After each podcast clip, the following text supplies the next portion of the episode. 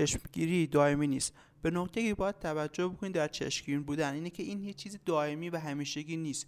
چشمگیر بودن خیلی پرهزینه است. برای همین در بلند مدت اصلا جوابگو نیست. که شما بخواد از اول تا آخر محصولتون واقعا چشمگیر باشید هر روز یک ایده یک نوآوری داشته باشید اصلا امکان پذیر نیست.